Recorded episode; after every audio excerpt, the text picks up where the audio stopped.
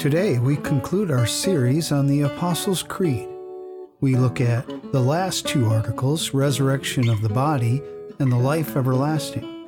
We cannot consider resurrection and eternal life without considering our inevitable death. Scripture sees death as life's one certainty. Join Pastors Kirk Sexton and Bruce Johnson as we discuss these important issues and how our faith and hope rests in the fact that Jesus rose in bodily form from the grave and now lives eternally in heaven. Welcome to the Full Dig Podcast. I'm Pastor Kirk Sexton, and with me is my good friend and colleague, Pastor Bruce Johnson. Kirk, it's good to see you. Good to see you on a Monday morning. I know, the 4th of July we're recording this, so Yes. happy 4th to you. Well, happy 4th to you, too. Thank you. Well, we had our closing of the series, uh, and we took two articles the resurrection of the body and the life everlasting. Right, so, uh, and neither phrase mentions the word death, Hmm. but of course, uh, Pastor Drew says, well, we have to focus on death because they're connected. Okay, yeah. Yeah. Um, uh, death uh, as a word occurs earlier in the Apostles' Creed where, where it talks about uh, the living and the dead. Mm-hmm. Uh, but when you get to the end, the focus is not on death itself, but on life, the Mm-hmm. resurrection, and then life eternal, Right. which is interesting. Uh, to the good part Mm-hmm. about what's the next phase of our lives. Yes. Yeah. It's good that um, we have some time to talk honestly about death because I think we sort of sanitize that out of our language and out of our culture, really. We don't talk about it much. We talk about taxes quite a bit, Right. yeah. or complain about taxes. And he did give us the uh, the context of that saying that the only things that you can count on are death and taxes. Yes, good old Ben Franklin. Ben Franklin did that. Yeah. Yeah. Why don't we look at the text itself? Uh, this is from 1 Corinthians chapter 15, beginning at verse 12. Now, if Christ is proclaimed as raised from the dead, how can some of you say there is no resurrection of the dead? If there's no resurrection of the dead, then Christ has not been raised. And if Christ has not been raised, then our proclamation is in vain, and your faith is in vain. We are even found to be misrepresenting God because we testified of God that He raised Christ, whom He did not raise if the, it is true that the dead are not raised.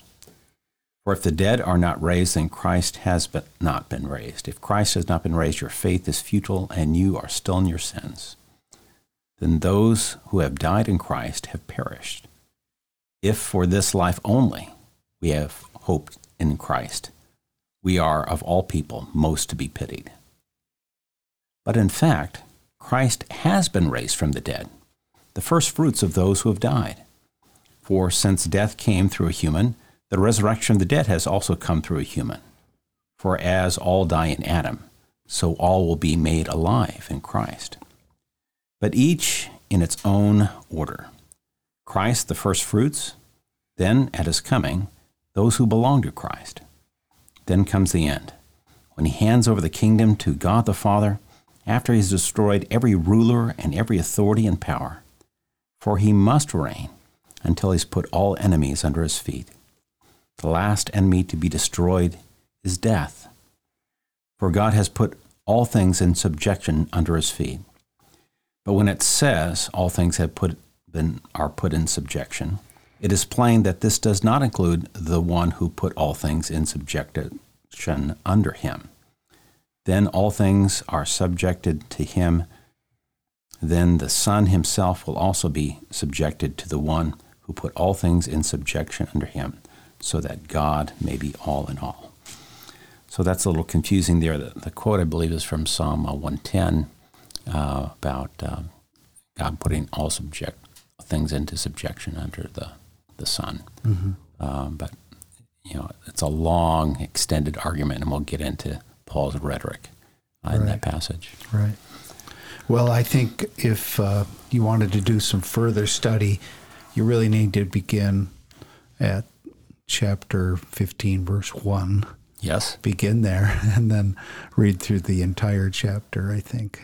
So Paul's dealing with a problem here that uh, people in Corinth, some of them weren't sure that uh, people who were Christian friends of theirs that had died that, that they'd ever see them again. Uh, didn't know if the uh, began to question is there an afterlife at all? And so that's what Paul's trying to address here. Right. Some believe that there were some false teaching in that church that may have said that they denied the reality of the bodily resurrection. So Paul does a a really good complete argument of why that should not be the understanding. And you were mentioning to me uh, right before we started recording this podcast, Kirk, that uh, some of the ideas is that maybe there had been some Sadducees that had been converted. And of mm-hmm. course, Pastor Drew gave us another dad joke in a sermon. That was even worse than the dad joke I gave the previous week. Well, that's to be debated. It, it's debated, but it, uh, the joke was the Sadducees don't believe in the resurrections. That's why they're so sad, sad you, you see. see. Yes. And, and, then you said there's some other ones. Oh, right? Oh yes, yes. Uh, the Pharisees they they were very harsh about obeying every jot and tittle of the law, and that is because they weren't fair. You see. Yeah, fair. You see, I fair. like that. Yes, yes. But in, in any case, we don't want to be hypocrites because if we're hypocrites, we're not hip with it. Hip with it. That's right. well, that's some good dad humor for our At audience. least it's some dad humor. I don't know how good that is, but yes. So it's very important in the Christian theology and in our faith to uh, to believe in the bodily resurrection. Um, do you have some thoughts on that? Well, yeah, another great passage to look at, and one that could have been chosen uh, as the passage for the resurrection and life eternal, is from Philippians chapter 3. Mm. And this ties it with our union with Christ, which is a theme we see over and over and over again in uh, Scripture. In fact, our essential tenets talk about how central the union with Christ is mm-hmm. to our whole understanding of what it means to follow Jesus. So this is from uh, Philippians chapter 3, beginning at verse 4. Paul says, and he's just talked about how everything changed when he became a Christian. Right. And his priorities changed. So he says, beginning at verse 4, I want to know Christ. Yes, to know the power of his resurrection and participation in his suffering, becoming like him in his death, and so somehow attaining to the resurrection from the dead. Not that I have already obtained all this or have already arrived at my goal but I press on to take hold of that for which Christ Jesus took hold of me. Brothers and sisters, I do not consider myself yet to have taken hold of it. But one thing I do, forgetting what is behind and straining toward what is ahead, I press on towards the goal to win the prize for which God has called me heavenward in Christ Jesus. All of us, then, who are mature, should take such a view of things. And if on some point you think differently, that too God will make clear to you. Only let us live up to what we have already obtained. Hmm. And I love these thoughts from Philippians chapter 3 because they tie resurrection into our pursuit of, of virtue and, and doing the right thing and trying to please God and saying, you know, God's not finished with me yet. Hmm. I still have a ways to go. I'm looking forward to the hope of eternal life. I'm looking forward to the resurrection from the dead. But there's work to do now. Well, and life matters now. Exactly. Right. Yeah. Because in the uh, Corinthians text, if if there is no resurrection, we may as well just drink and be merry, I guess, right? Yeah, and of course that's Paul's uh, uh, reductio ad absurdum. You know, trying to say that well, that's an absurd way to view, and trying to follow that uh, line of logic to a right. point in which you say, well, that's ridiculous. Yeah. And he says, yep, that's ridiculous. So yeah. let's let's start it from a different point and, and go a different way with that. Well, and there's much written in our Bible about the eternal life, and we have some scriptures here from uh, John's Gospel that uh, you want to share. Yeah, uh, uh in John's Gospel, we see Jesus over and over again talking about eternal life. Mm. Of course, we think of John three sixteen and seventeen. Uh, For God so loved the world that He gave us His one only Son, that whosoever believes in him need not perish but have eternal life. That eternal there is the same um, Greek word that's used in the text of the Apostles' Creed where it talks about everlasting life. And uh, the difference between eternal and everlasting, uh, everlasting uh, concentrates on the length of time. Eternal talks about the quality of, of that uh, life. Um, but it's the same word being used here, so slightly different English translations. Uh, and then you think of a passage from John chapter 6, where Jesus says, I have not come, or for I have come down from heaven not to do my will, but to do the will of him who sent me. And this is the will of him who sent me, that I should lose none of all he has given me, but raise them up at the last day. For my Father's will is that everyone who looks to the Son and believes in him shall have eternal life, and I will raise them up on the last day. Mm. So, both the concept of resurrection and e- eternal life in that same passage. Right. And then there's another one we can look to, and that's from John chapter 10, where Jesus says, My sheep listen to my voice, I know them, and they follow me. I give them eternal life, and they shall never perish. No one will snatch them out of my hand. So Jesus very much talks about the eternal life uh, that he brings for us. Um, and the eternal life that we have by believing in the Son of God. Mm. Well, in our world, um, most people we know can read and write, but that wasn't true in Paul's day. Probably, probably eight and ten out of ten couldn't read or write. Uh, depending on how you figure that out, that's a tough calculation to do. Right. What was going on 10, uh, 2,000 years ago. Right. Yeah. And so this oral tradition and or the practice of those letters being written and then uh, shared orally to uh, their to their audience um, was the practice. And right. Paul and, indicates that. Yeah, we can think of uh, something similar. Um, when you go back several decades ago before cell phones, we remembered more phone numbers mm-hmm. of work and friends or businesses that we'd call frequently. We would uh, look them up, but we'd have a lot of those memorized in our memory. Mm-hmm. And now, how many phone numbers can you think of off the top of your head? Probably only my wife's cell number. well, and the church main office number. Yeah, so so that's an example of you know if you don't use it, you know, you have other ways to do that. Right. So uh, if, if you don't read, you have to memorize and keep things in memory a lot more. Yeah. Well, in our pre-meeting, we have a uh, the pastors gather on Thursday mornings, and we have a sermon study group. Many of the pastors have done a lot of work in the text before they arrive on Thursday morning, uh, because people were asking, "Well, gee, you guys don't start till Thursday morning?" No, most of the people have pretty much a pretty good idea uh, where they're going with the text, and, and we're sharing some resources there. We are leveraging collective genius yes. on Thursday mornings, yes. But we had um, in our meeting on Thursday this idea of Paul's a little snarky. Yes, a little snarky here because he the, the rhetoric he uses. Mm-hmm. You know, he, he, says, "Okay, well let's let's go with this. There is no resurrection. What does that mean?" And right. he, he really drives it home. So that's an example of rhetoric. Yes. Uh, and uh, you've thought about that too. Well, I've just, you know, because rhetoric in, in more, probably when I was in seminary, the idea of the rhetoric and the study of the rhetoric, rhetoric and, you know, these new perspectives on Paul, there was all this new um, study on this and maybe more interest in it. But I don't think they got anywhere. Uh, Paul, um, Paul is he's trained in Hellenistic way of of understanding the world and and communicating, and there was a great interest in communicating uh, orally. Uh, you were respected by that, yes, um, and people were entertained by it.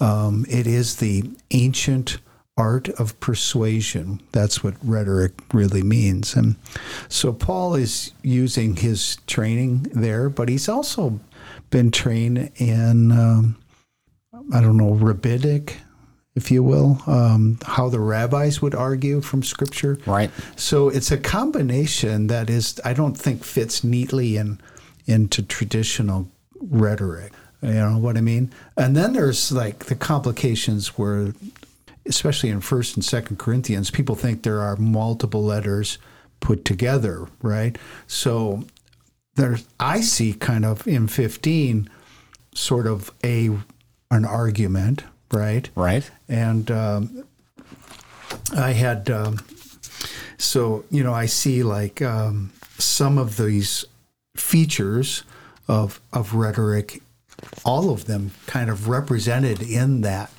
um, in this letter um, in chapter 15. He he clearly starts a new subject in this in this section, uh, chapter 15.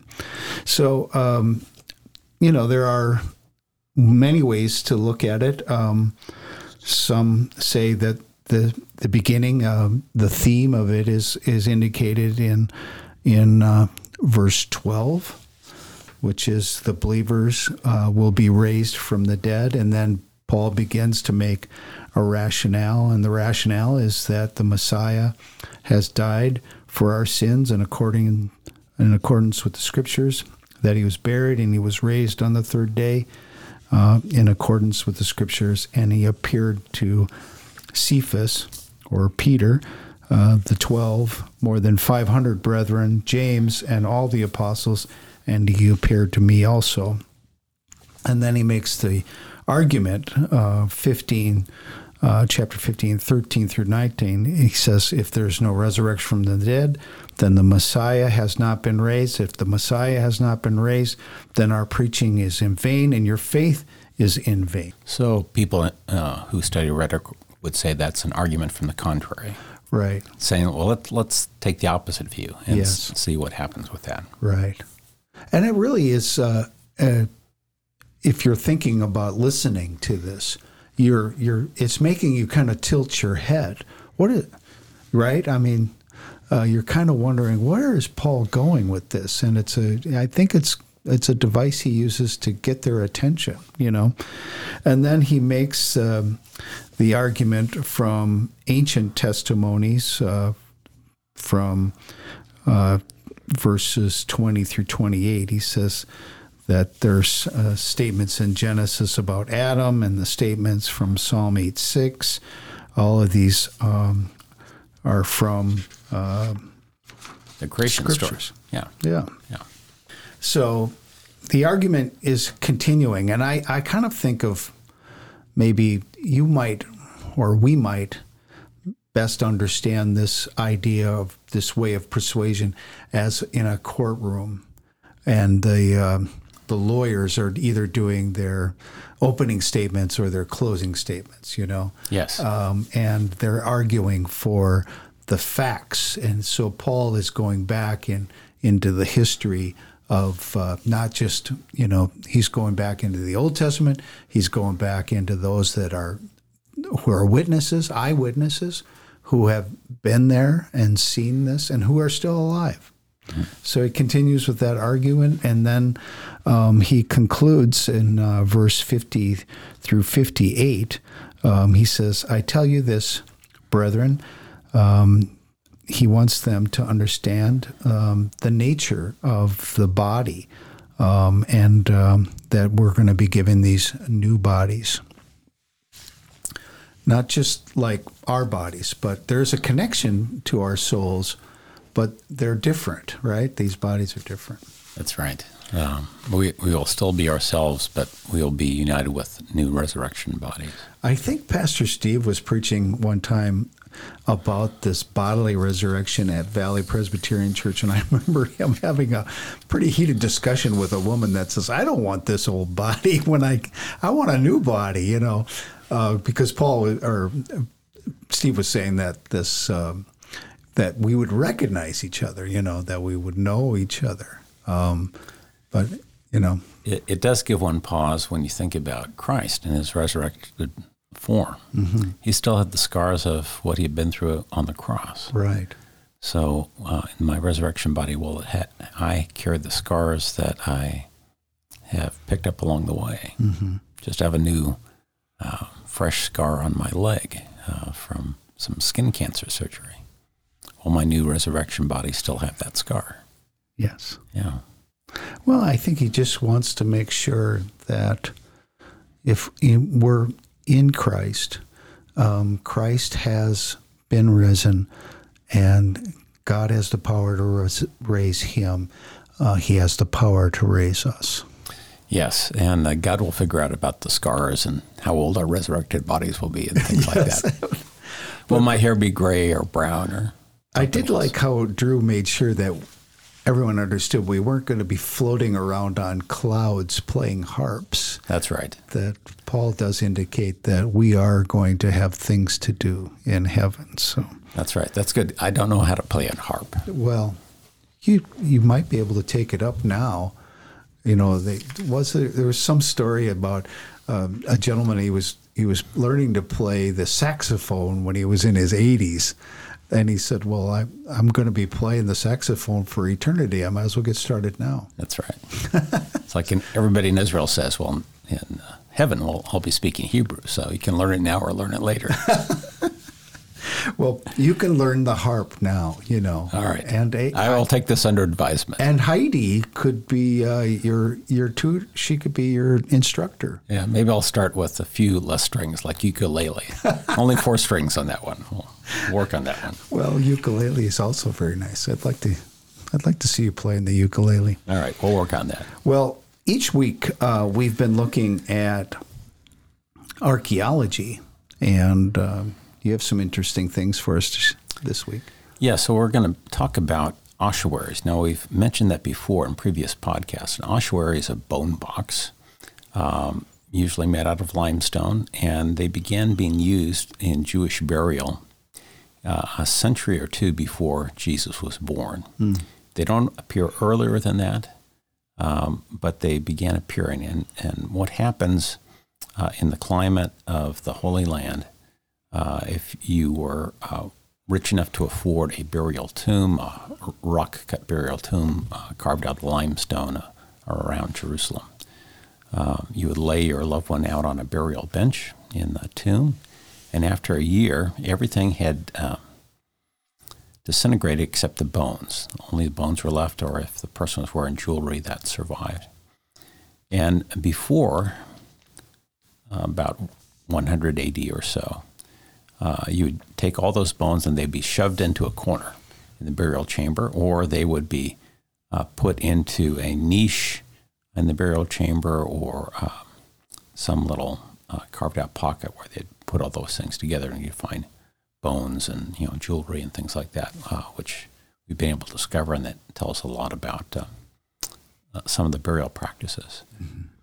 But uh, the phrase that's used in the Old Testament for that is that somebody was gathered, uh, gathered unto their uh, ancestors. Mm. And they were quite literally gathered unto their ancestors or gathered together with their ancestors because all the bones were together. They weren't separated, right, one, right. Uh, uh, one person to another. But when you have a bone box, you're able to place in that bone box an individual. So the bones are separated even after uh, the year, that secondary burial, the bones are separated. And that is reflective of something has changed in how people viewed um, their loved ones who were departed. Mm. Certainly, it's a continuation of a sense of identity. They're, they're not just numbered among the dead, they're a particular person, uh, even though they've died. And so the care was uh, taken so that it's just one person in that bone box, that ossuary. The exception would be if uh, sometimes we find two people, in, uh, the remains of two people, two skeletal remains in the same ossuary. And that's either a husband and wife, or buried together, or parent and child that are buried together. Um, but again, um, be, uh, there's that familial relationship was so close that they were put to, put in the same ossuary. But other than that, one person per ossuary. And we've found some burial chambers where he had stacks of these ossuaries up uh, uh, three or four high because um, tomb had been used for a number of years by the same family. Mm-hmm.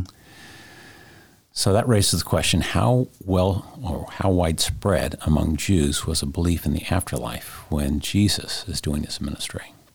Some Jews believed in afterlife, some did not. Mm-hmm. But uh, you have more of a sense of uh, a greater percentage of the uh, Jewish population believing in afterlife.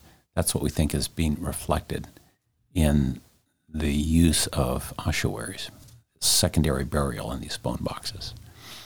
And so that's the background to Jesus being raised from the dead and um, the promise that we'll be raised from the dead one, one day too.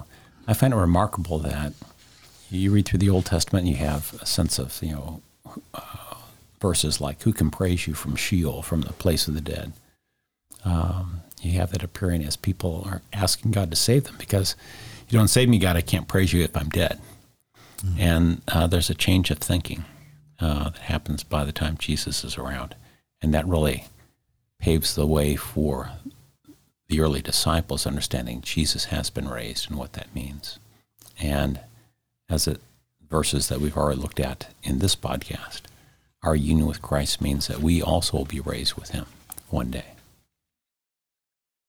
So that's the archaeology, Kirk. It's it tells us something. It doesn't tell us everything, but I think it's a, an important background to how God prepared us for understanding the resurrection.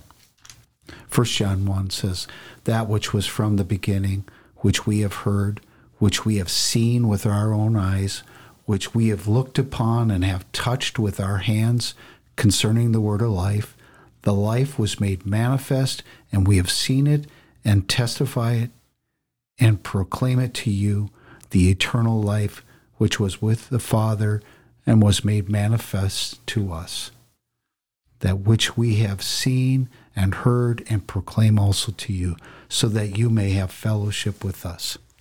I, I just, I've always found that text to be these these guys aren't making something up. They're they are actually eyewitnesses. They've they've seen him, you know, they've touched him, um, they've they've seen him after the resurrection.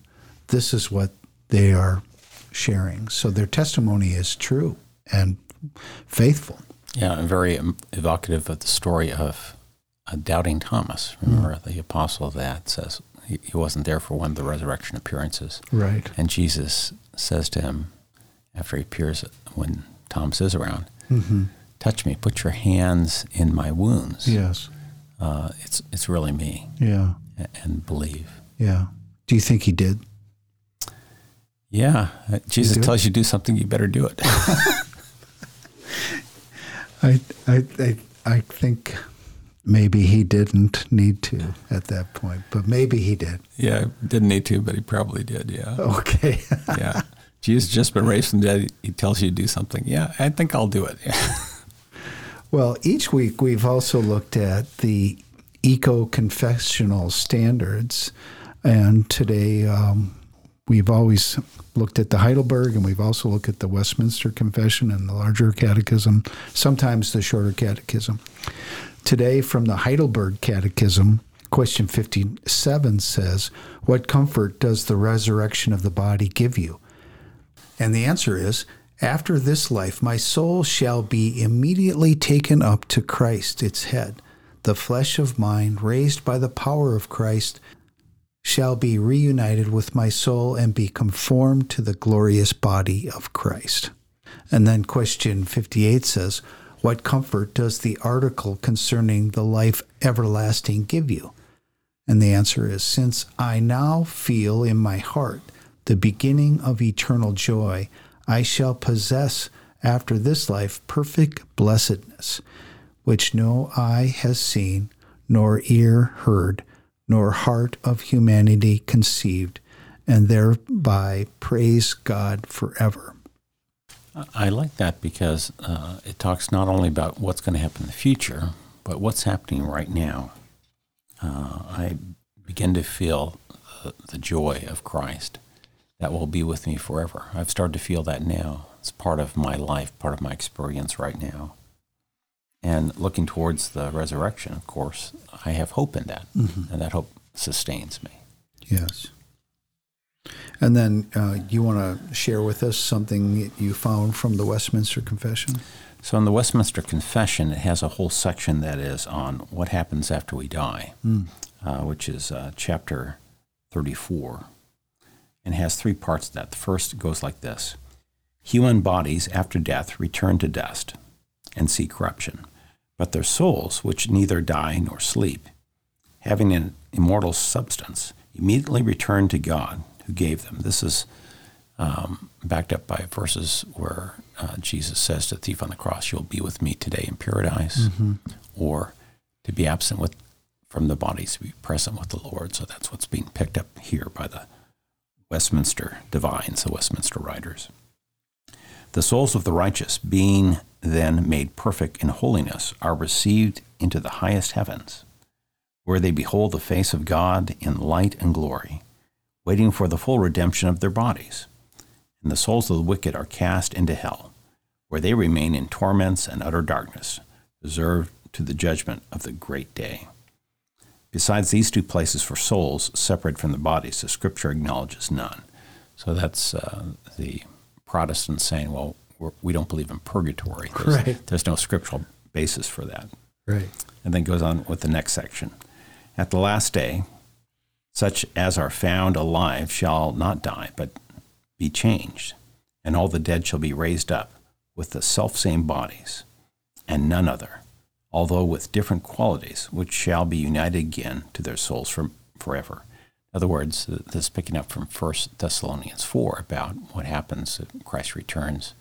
The, uh, the dead will, in Christ will be raised, but those who are still alive, uh, something's going to happen to them. So uh, they, they get new resurrected bodies, even though they haven't died.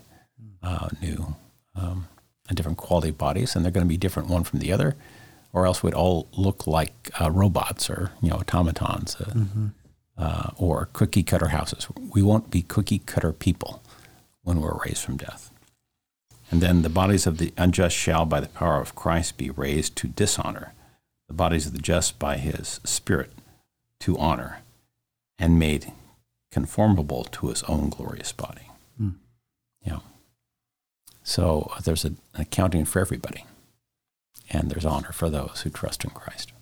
So, along with the Westminster Confession, we have the larger catechism written for adults, and this gets into a little more detail about well, what happens uh, at each point in uh, that future process. The, the day of the Lord comes, there's a resurrection of the dead, and uh, a last judgment, and all those things. So, question uh, 85 is about okay, so we've been forgiven for our sins now. So why do we still die now? Right. And trying to make sense of that.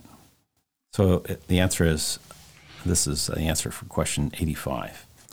The righteous shall be delivered from death itself at the last day, and even in death are delivered from the sting and curse of it, so that although they die, yet it is out of God's love to free them perfectly from sin and misery and make them capable of further communion with Christ in glory when they enter upon, which or which they enter upon. So it's saying, oh yeah, we, we will be raised. You know, we, we're going through suffering now, but it's all going to work out in, in the end. Mm-hmm. And then the question, well, what is the communion and glory which the members of the invisible church enjoy immediately after death? Again, uh, not what happens ultimately in the last day, last judgment, what happens immediately when we die?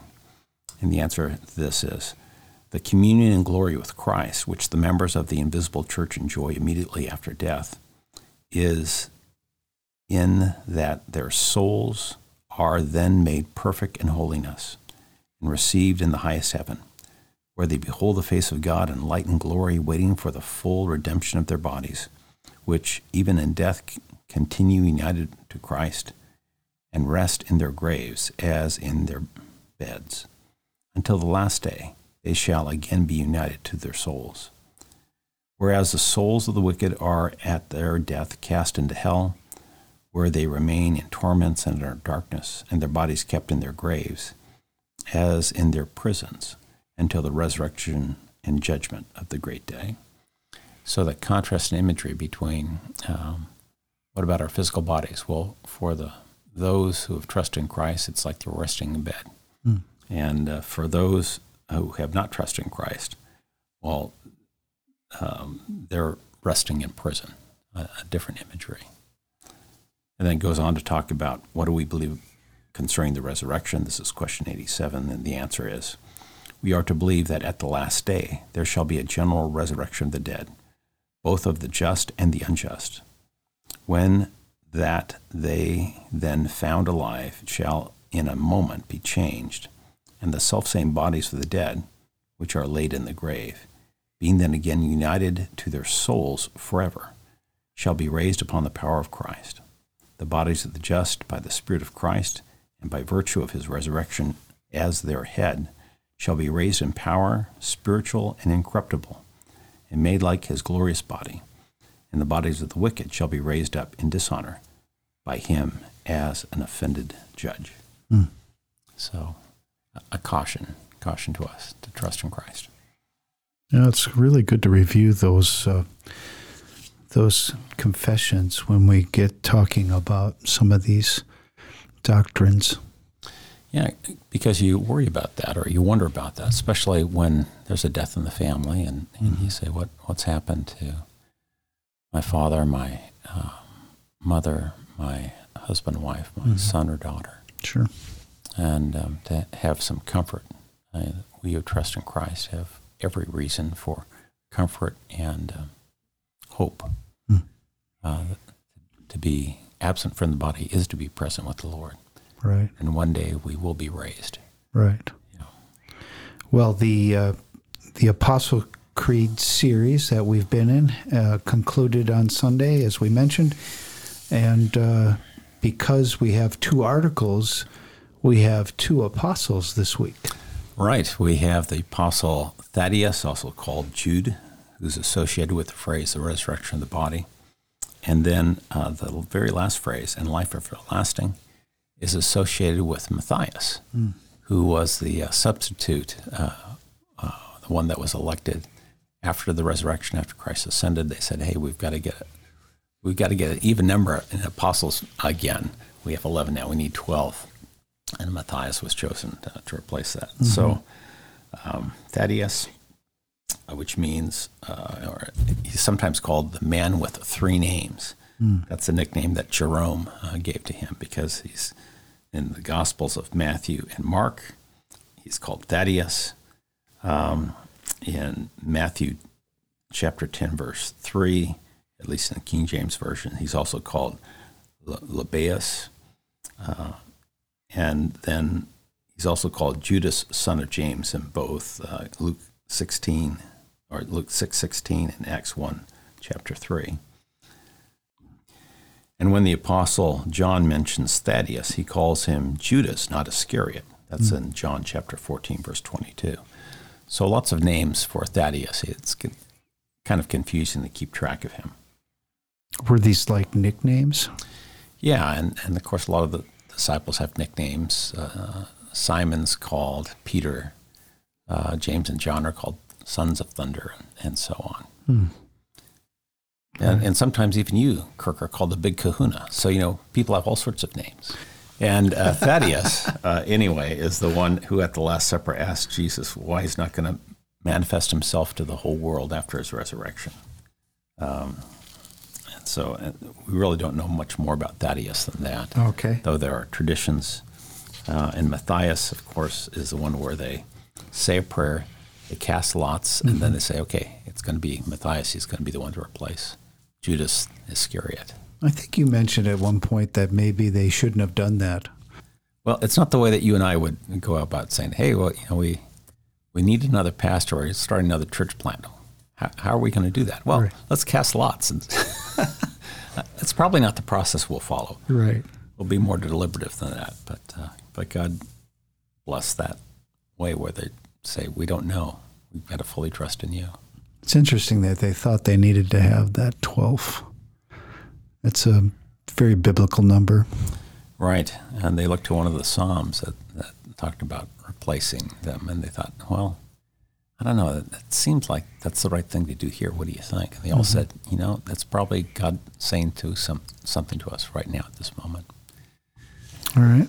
And each week we've had a uh, quote from C.S. Lewis. Uh, what do you have for us? Well, I have a quote from C.S. Lewis's book, Miracles, a Preliminary Study. And in that, he talks about the whole concept of resurrection. So he writes The New Testament writers speak as if Christ's achievement in rising from the dead was the first event of its kind in the whole history of the universe. He is the first fruits, the pioneer of life. He has forced open a door that has been locked since the death of the first man. He has met, fought, and beaten the king of death. Everything is different because he has done so. So, really emphasizing how dramatic it is that Christ has been raised from the dead. And the, the whole game changes mm. after that. Also, every week we've been having a quotation from our Reformed heritage. And Kirk, what did you pull out of the closet for our quote from Reformed heritage this well, week? I'm going back to the J.I. Packer Well, his book, uh, Growing in Christ. And Pastor Drew, his title of his sermon was In His Presence. So I thought this might be a good way for us to conclude the series. Okay. He says, when the Creed speaks of life everlasting, it means not just endless existence, but the final joy into which Jesus entered and which he promised and prayed that his followers would one day share. Where I am, there shall my servant be also. If anyone serves me, the Father will honor him. Father, I desire that they also, whom thou hast given me, may be with me where I am, to behold my glory. And then he continues on, he says, Being with Jesus is the essence of heaven. It is what the life everlasting is all about. I have formerly lived by hearsay and faith, says Bunyan's Mr. Standfast, but now I go where I shall live by sight and shall be with him in whose company I delight myself. What shall we do in heaven? Not lounge around, but worship, work, think, and communicate, enjoying activity, beauty, people, and God. First and foremost, however, we shall see and love Jesus, our Savior, Master, and friend. So, not harps, but something something purposeful and good, and Jesus will be there. And beautiful. Yeah. And joy filled and yeah. Well, Kirk, do you have a joy filled prayer that we could well, uh, uh, conclude uh, today's podcast? I thought we'd um, conclude with a prayer from the Valley of Vision. These are a collection of Puritan prayers, and um, this one is called Confidence. And uh, Drew concluded his remarks on Sunday talking about how we can have confidence in this. So I thought this was a good prayer. Very appropriate. Let us pray. O God, thou art very great. My lot is to approach thee with godly fear and humble confidence, for thy condescension equals thy grandeur, and thy goodness is thy glory. I am unworthy but thou dost welcome, guilty, but thou art merciful, indignant, but thy riches are unsearchable. Thou hast shown boundless compassion towards me by not sparing thy Son, and by giving me freely all things in him. This is the foundation of my hope, the refuge of my safety, the new and living way to thee the means of that conviction of sin, brokenness of heart, and self despair, which will endear me to the gospel. Happy are they who are Christ's, in him at peace with thee, justified from all things, delivered from coming wrath, made heirs of future glory. Give me such a deadness to the world such love to the Savior, such attachment to his house, such devotedness to his service, as proves me a subject of his salvation. May every part of my character and conduct make a serious and amiable impression on others and impel them to ask the way to the Master. Let no incident of life, pleasing or painful, injure the prosperity of my soul, but rather increase it. Send me thy help, for thine appointments are not meant to make me independent of thee, and the best means will be in vain, without super added blessings. Amen. Amen.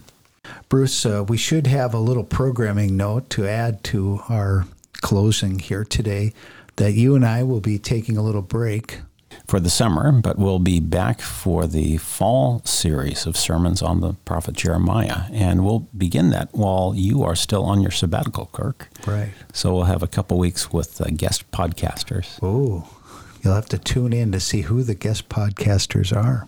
A mystery to be solved. Well, thanks, Bruce. Thanks, Kirk.